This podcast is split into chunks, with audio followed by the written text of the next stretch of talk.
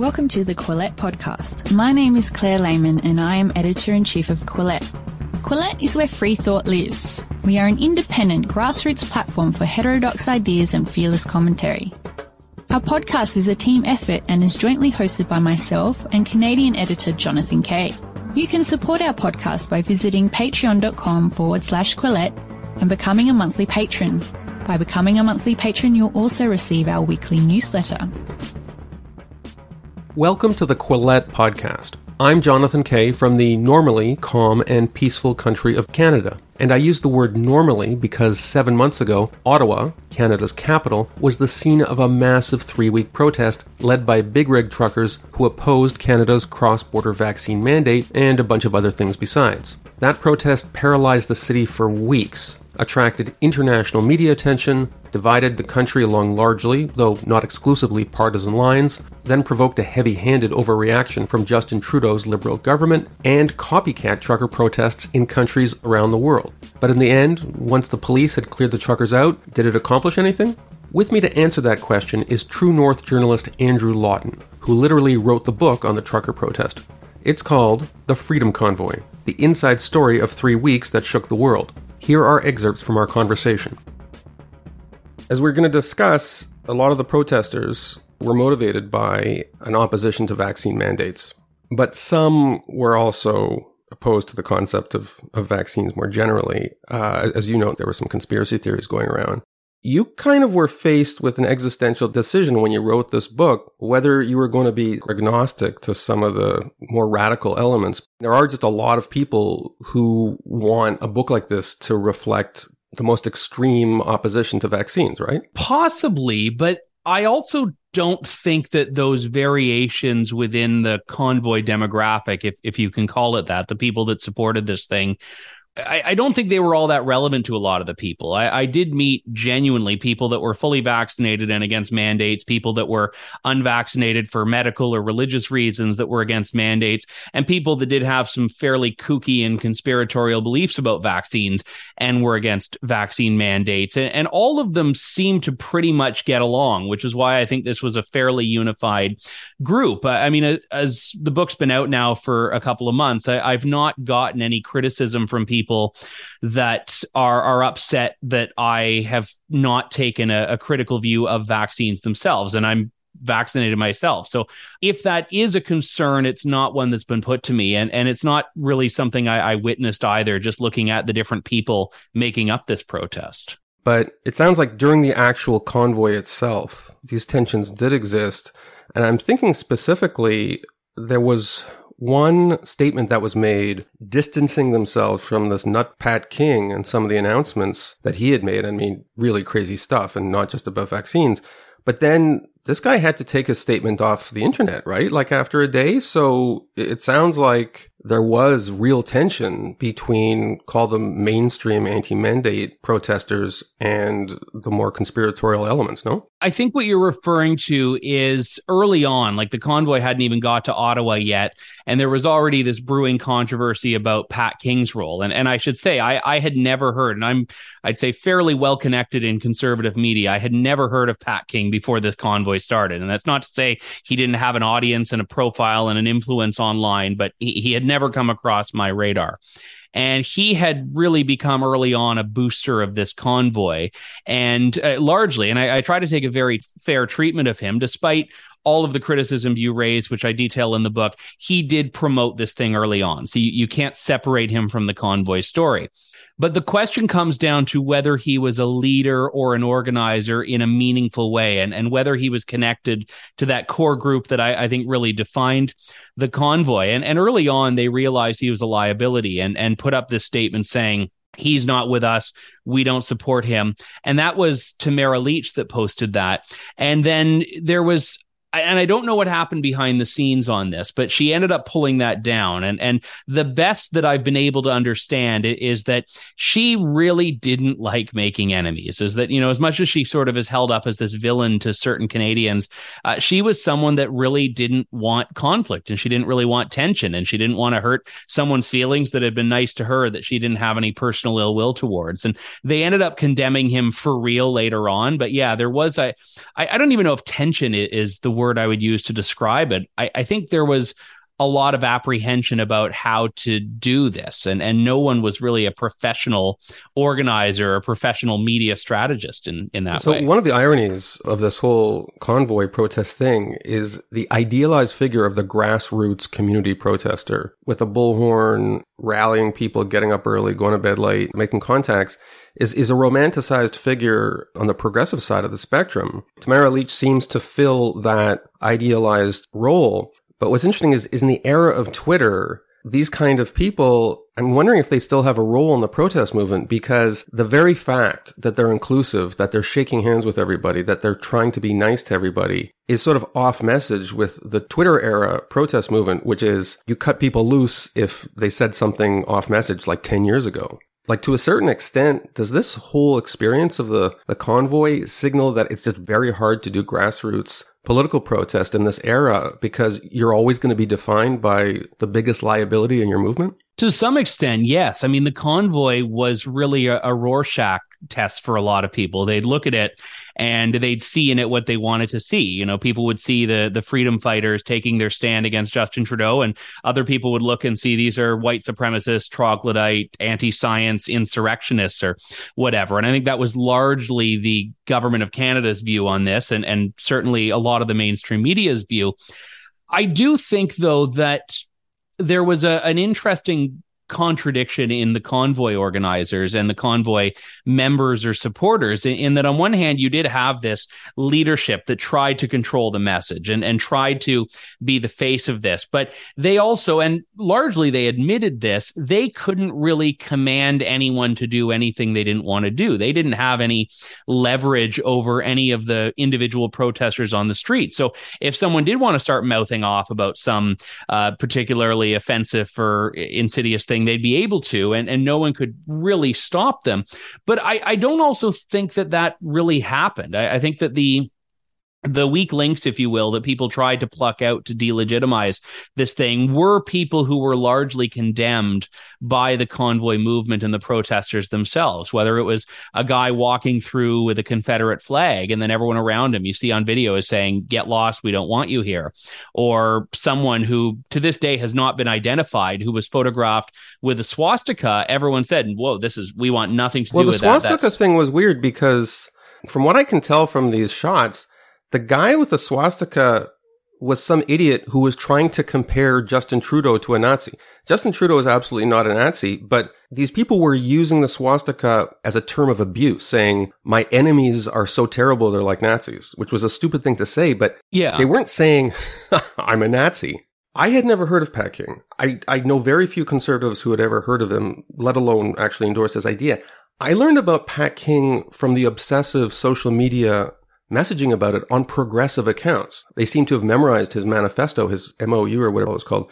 They took that as a authoritative rendering of all the the convoy's demands and points of view. Yeah, I should say the, the so the MOU was actually from someone else. That was from a guy named James Bauder who runs this group and website called Canada Unity, which oh, again, oh, so I, how come I'm confusing that with Pat King? Well, they were both involved early on, and they both tried to promote this thing, and they were both disavowed by convoy organizers early on around the same time.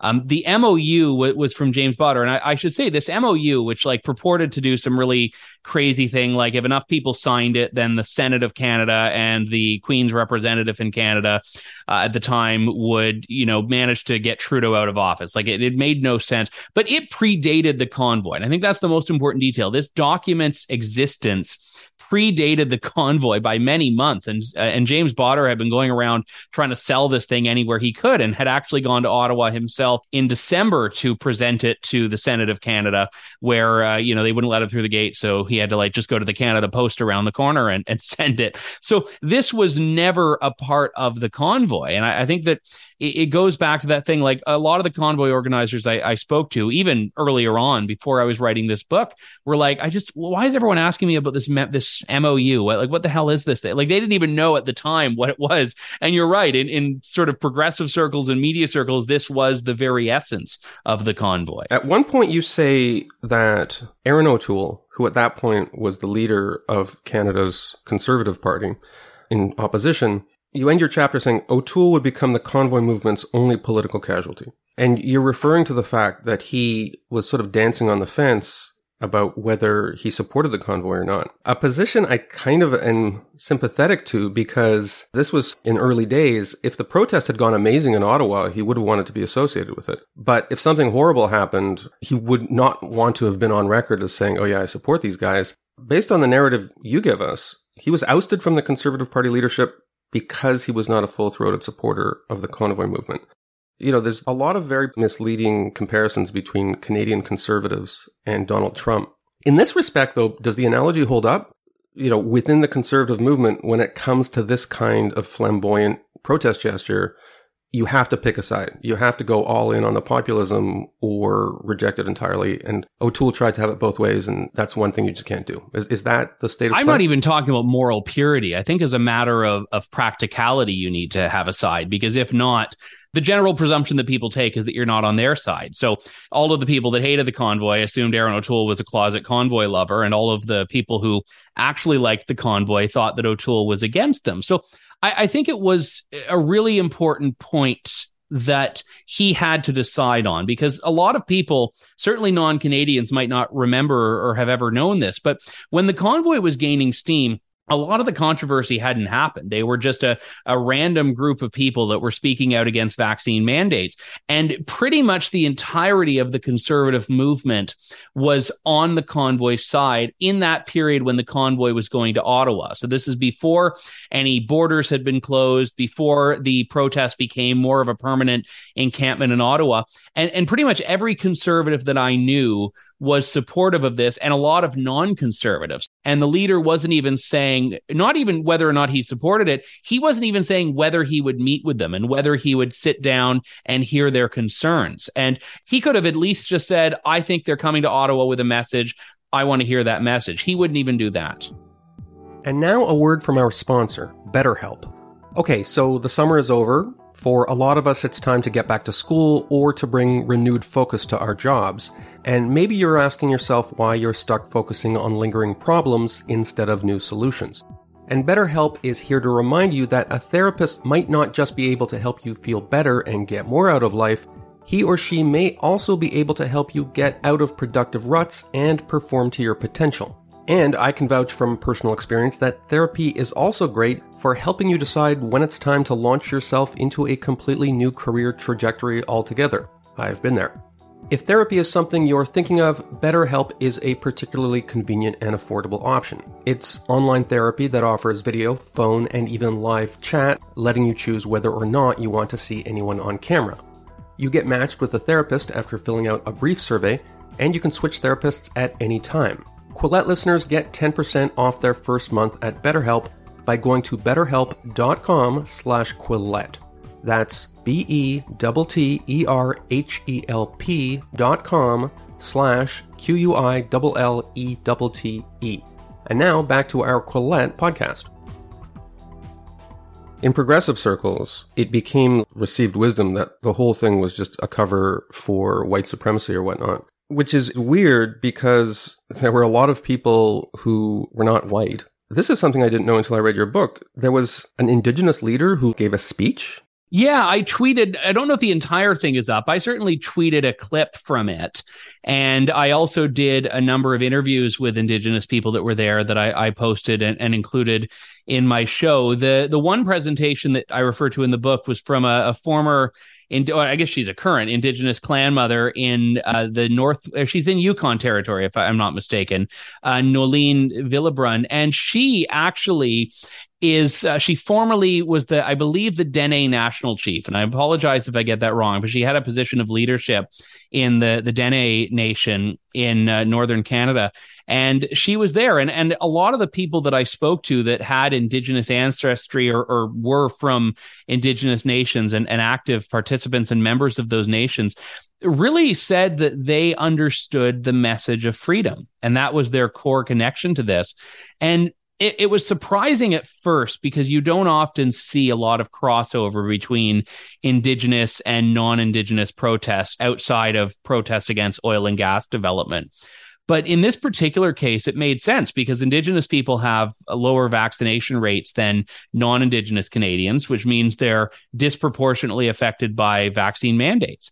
And a lot of them have very long standing uh, resistance, understandably, to government imposed or a government coerced medical treatment. If you know Canada's Indigenous history, you'll understand why that is. So there were a lot of reasons that they came, and, and I found their stories, which should have been, I think, grounds to take a more nuanced view of the convoy, really were absent in the mainstream coverage. She's a former Dene national chief and clan mother from Yellowknife. And let's hear a little bit of what she said. Tetiat with my heart, let MRC the CRSE. With our hearts that are up here on this stage, we thank you. Because that's what this movement is about. One heart. And what does that mean? That means love, understanding, acceptance, tolerance. And when we have that, we will respect one another. You quote this great sign. The sign says fully vaxed, BIPOC, that means black, indigenous, or person of color, pro choice, anti mandate. This is somebody who certainly doesn't fall into the white supremacist category. I remember there was one scene, it wasn't in Ottawa, it was in, I think, Quebec City. There were people flying the Canadian flag.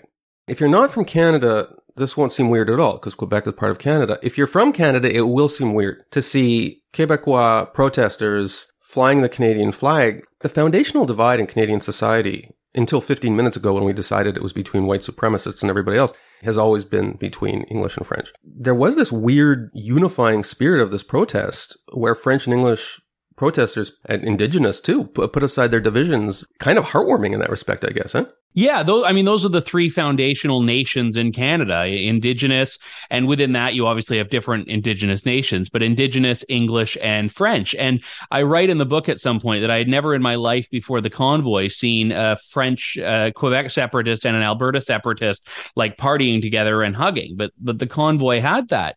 And it was interesting because a lot of the, the sectarianism you see in Canada, whether it's along language lines or, or ethnic lines or whatever the case is uh, really i think posits that the others are your greatest nemesis. So you know french canada sees english canada as its greatest nemesis. And I, I think that through covid the government gave everyone a, a, greater villain than whatever they had previously. And and Quebec, just for context here, had the most restrict COVID measures in Canada, and I would argue in you know probably not quite where Australia and the UK were in some respects, but but among some of the more serious things in the world because they had curfews. At one point, you couldn't even go into a big box retail store to buy a non-essential thing if you were unvaccinated. Like there was one photo of a Walmart that went viral where if you were unvaccinated, you had to like stand in this little vestibule at the beginning at the entry of the store and someone had to go and collect your things for you because heaven forbid an unvaccinated person walks through like a, a warehouse size Walmart.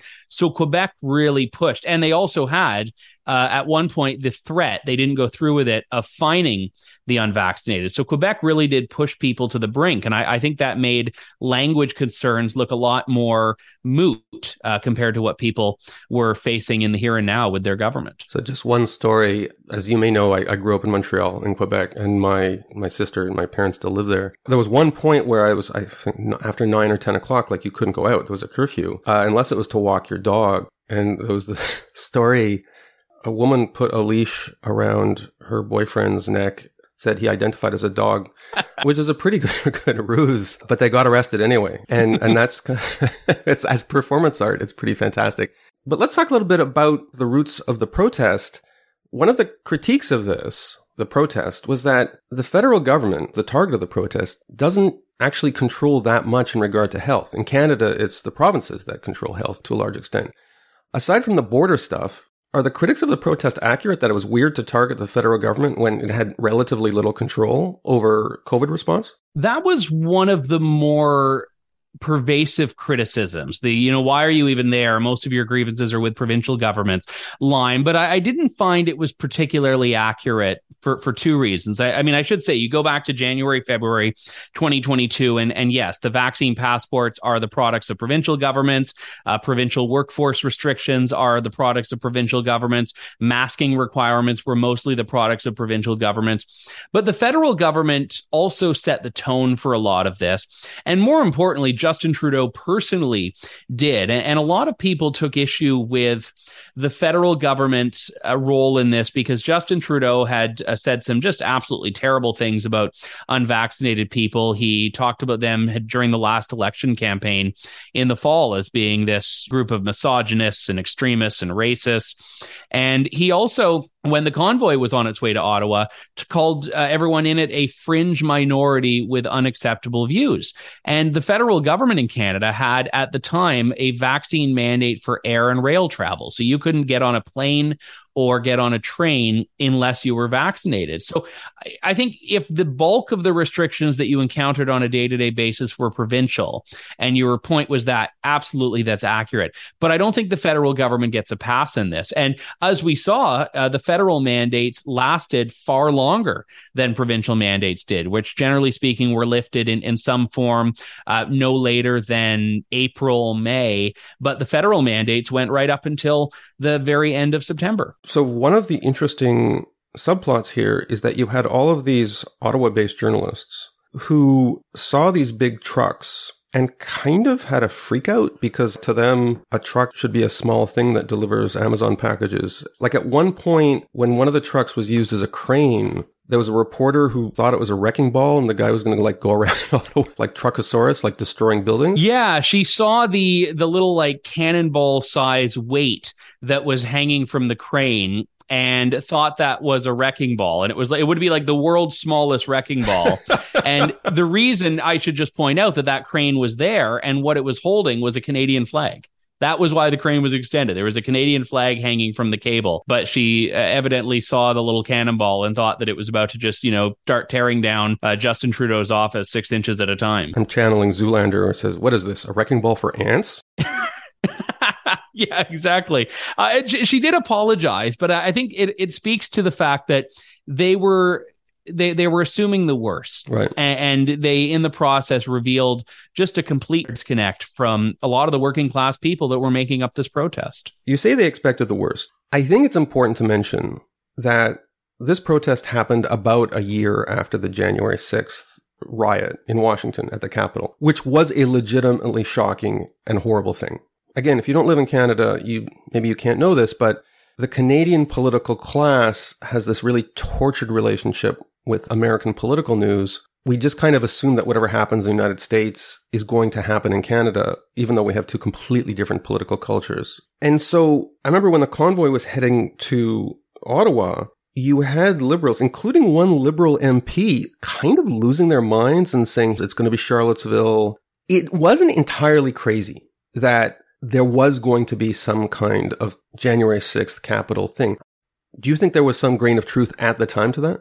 At the time, no. I, I think that the longer it went on, because remember, at the time, a lot of people didn't know this was going to be this weeks long thing. A lot of people just assumed they'd get to Ottawa, they'd drive around, they'd make some noise. Well, the police said that. The police. So I remember a yeah. police statement I mean, it, this was, among other things, a, a, huge intelligence failure among police. In Ottawa, you had the police saying, yeah, this could go on for a long time. They might still be here by Tuesday. Like their worst case prediction was that they'll be here for four days. Yeah. And, and I should say that when police made that comment, one of the things when I was researching the book that I did is, is go back to the beginning and try to watch all of the videos that people in the convoy had put out, uh, certainly the main people, and read the Facebook and Twitter posts. And it was interesting how transparent transparent they were in their videos, which were all public. They were posted on their public Facebook page about the fact that they were going to stay there indefinitely. So when police were saying that they're going to be gone by Tuesday, it means that they really weren't paying attention or they didn't believe them. So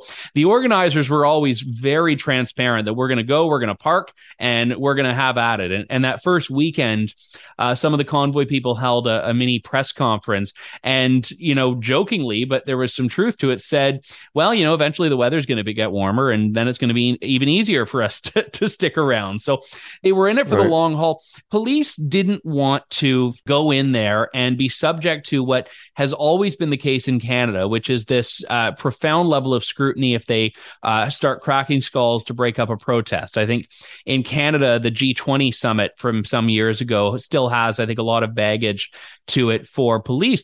And the chief of the Ottawa Police Service at the time, who was deposed midway through the convoy, even said that this needs a political solution, not a policing yes, solution. Let's be, let's be careful. So when you say deposed, they didn't destroy his office with a wrecking ball and march him out of No, yeah. no, yeah, not by a coup, but yeah. but he was uh, politi- He was he was forced to resign midway through. Yeah, through normal human resources channels, right? I just and I say that because there are people who use the language of insurrection with this stuff. Yeah, that's fair. But but he had said that it needs a political solution and not a policing solution, and I think he was really calling on the government to uh, get in there and fix this so that they couldn't just look at the police and blame them if some crackdown went wrong. Among defense defenders of the convoy, people say, oh my God, like there was this fascistic police reaction, cops on horseback, and a woman was knocked over and all this stuff. I kind of don't buy that. By the standards of police actions to get rid of thousands of people, I thought the police did what they had to do.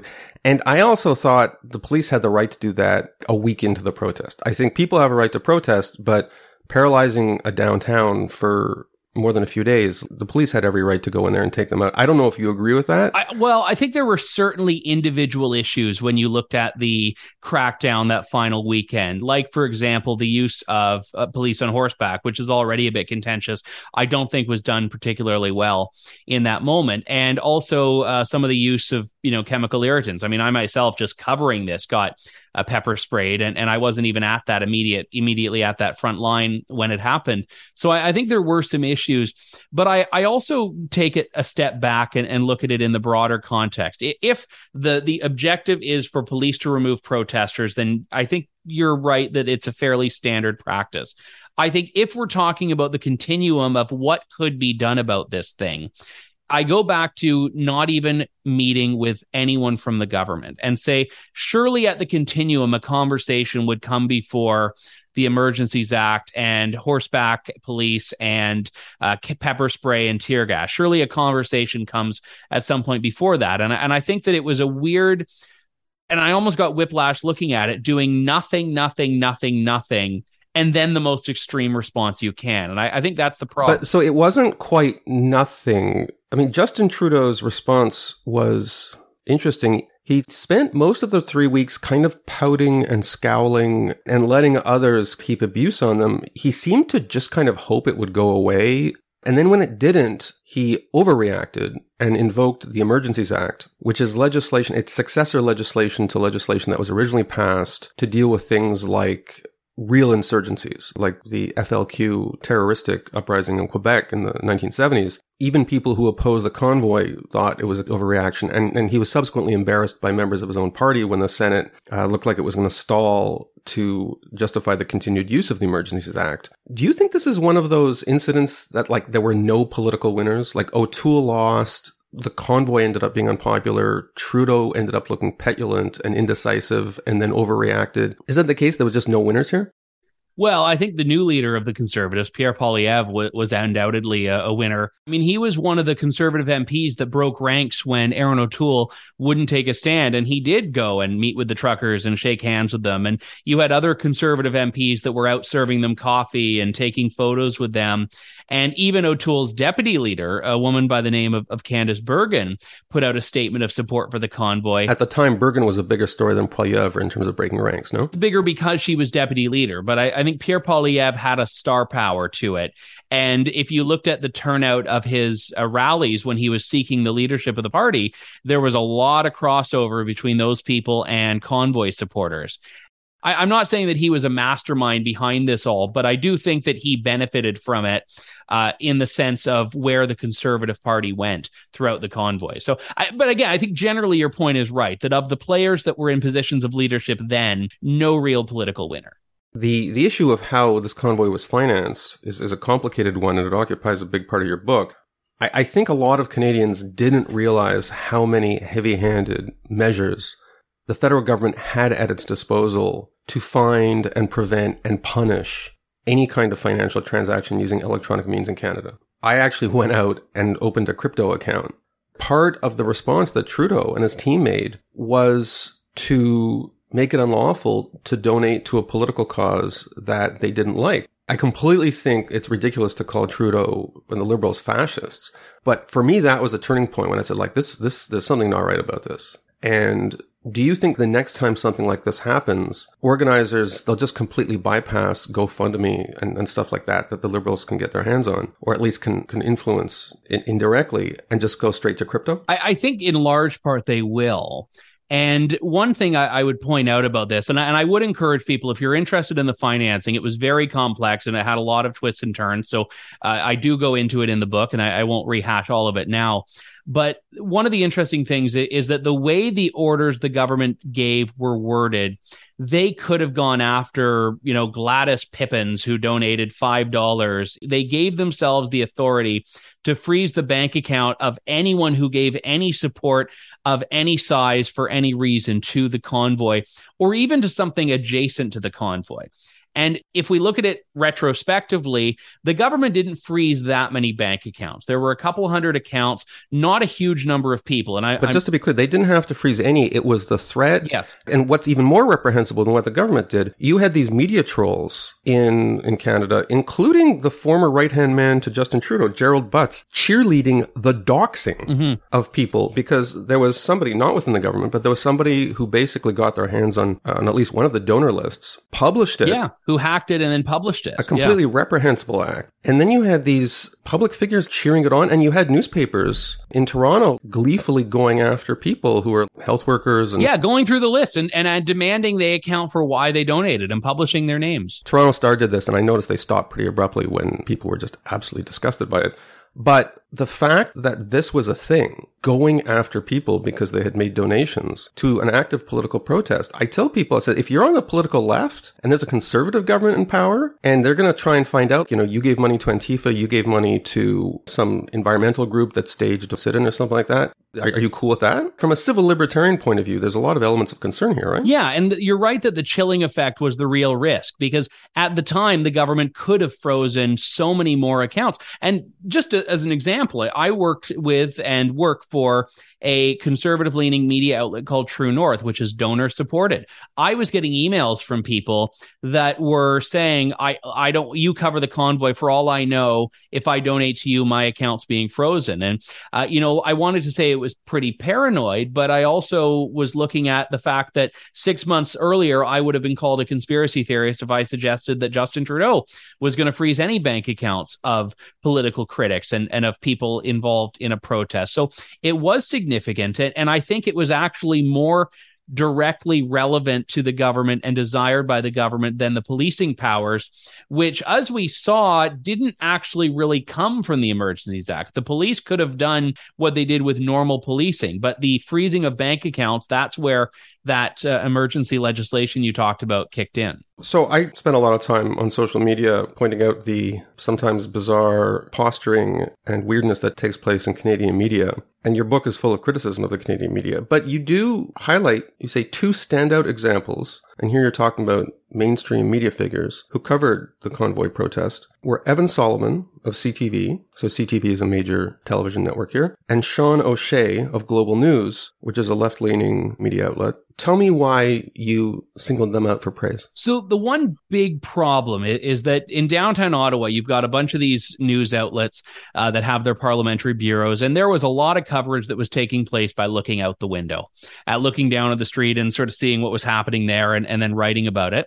And when the journalists did go out, they were so fearful. They would go out in these like four person crews where you'd have the the on camera talent, the cameraman, you'd have a producer, you'd also have some big beefy bodyguard, sometimes too. And and I should say that there was a lot of abuse and harassment that uh, reporters that went out were subjected to. And I, I'm not apt, not defending that, and I'm not denying it. Evan and Sean, they went out almost every day. They talked to people nonstop. And when the abuse started, they sat there and took it and they talked to these people and didn't necessarily win them over, but some they did. And I thought that was exactly what we need more of in society, which is that these people that are clearly on opposite sides of some issue, whether it's vaccine mandates, the role of the media, or whatever, but they were not just hiding from each other and they were not just immediately flocking towards this siloing effect. And so you had people that had their criticisms aired and they were posted. And I thought that was a particularly exceptional example, even if the end result wasn't uh, them seeing eye to eye on what media should have done in this, which is actually talk to these people and understand who they are. Another standout journalist, I don't agree with her on everything, but I thought she did a fantastic job on this one. Rupa Subramanya mm-hmm. Maybe you could talk a little bit about this because I'm pretty sure you mentioned Rupa here. Yes. Rupa is, among other things, a good photographer. And I think her work really resonated on social media and otherwise and at the National Post because she went around letting picture replace a thousand words. Did, did you meet her during the protest? I did, and I had actually I had met her. I'd spoken to her online before, but I'd never met her in person.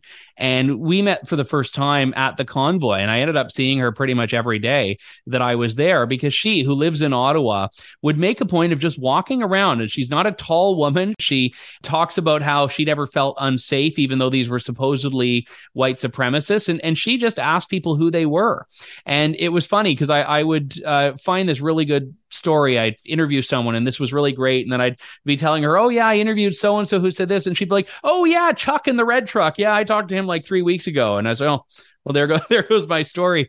And she did a, a, tremendous job and, and she doesn't even identify as a journalist. I mean, she's an economist by trade. She's a columnist. She's triple vaccinated. She was a year ago supportive of vaccine mandates and vaccine passports, but she saw that there was this huge gulf between what was happening on the ground and what she was seeing reported about. And she went and did something about it and, and did some absolutely fantastic work there toward the end of the book, you talk about how these protests inspired copycat protests all over the world.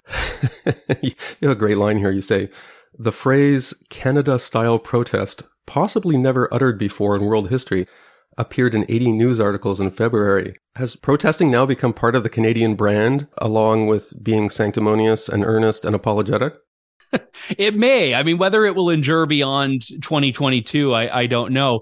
And I should say that none of the copycat protests had the effect in their respective countries that the convoy protest did in Canada. But you had convoy to Canberra, you had a convoy to Washington, D.C., you had a convoy to Brussels, you had a convoy to Paris. And interestingly enough, the other countries you could tell were very fearful of the Canadian example taking hold. There was this one video that I saw in Paris, uh, which had basically banned cars from even stopping on the road where this car this car had stopped and within seconds police had smashed the window and were arresting the driver so it's an insurgency quick they're going to overthrow the government yeah here. other countries were like i we, we looking at canada being like okay we don't want it we can't handle it that way so they sort of overcorrected but i should also say a lot of these countries had already had large anti mandate, anti lockdown protests previously. I mean, Australia had some large ones, the UK did, the US certainly did. So, in the Canadian context, this was the first time there was a major unified uprising against the the COVID policies of the country. But, but absolutely, certainly the tactic was picked up. Elsewhere. Yeah, and by the way, I, I think it's a little weird because if you look at the history of protests, say in France, I mean, it seems every summer there's a bunch of farmers clogging up the highways there with their trucks protesting, I don't know, like the low prices of baguette or whatever. And I, I, don't know how we got wrapped with this thing. We kind of stole this from, from the French, didn't we? Yeah. And there had actually been in August an Australian convoy protest. Now, it wasn't a convoy protest that went to the capital and stopped there. It only lasted a day or two. But, but even that original idea had sort of been plucked out of something that had happened elsewhere. So I guess that's the true Canadian story here is that we've still imported imported, even our Canadian style protest was imported from another country. Andrew Lawton is the author of The Freedom Convoy, the inside story of three weeks that shook the world, published by Sutherland House. He's also a journalist at True North, and you can read more of his work at his Substack, Andrew Lawton. Thank you so much for joining the Quillette podcast. Hey, great to talk to you, John. Thank you. If you would like to support Quillette, please consider becoming a patron. Head to our Patreon page. That's patreon.com forward slash Quillette. If you haven't already, follow us on social media. We're on Twitter, Facebook, and Instagram. Do you like what you're hearing?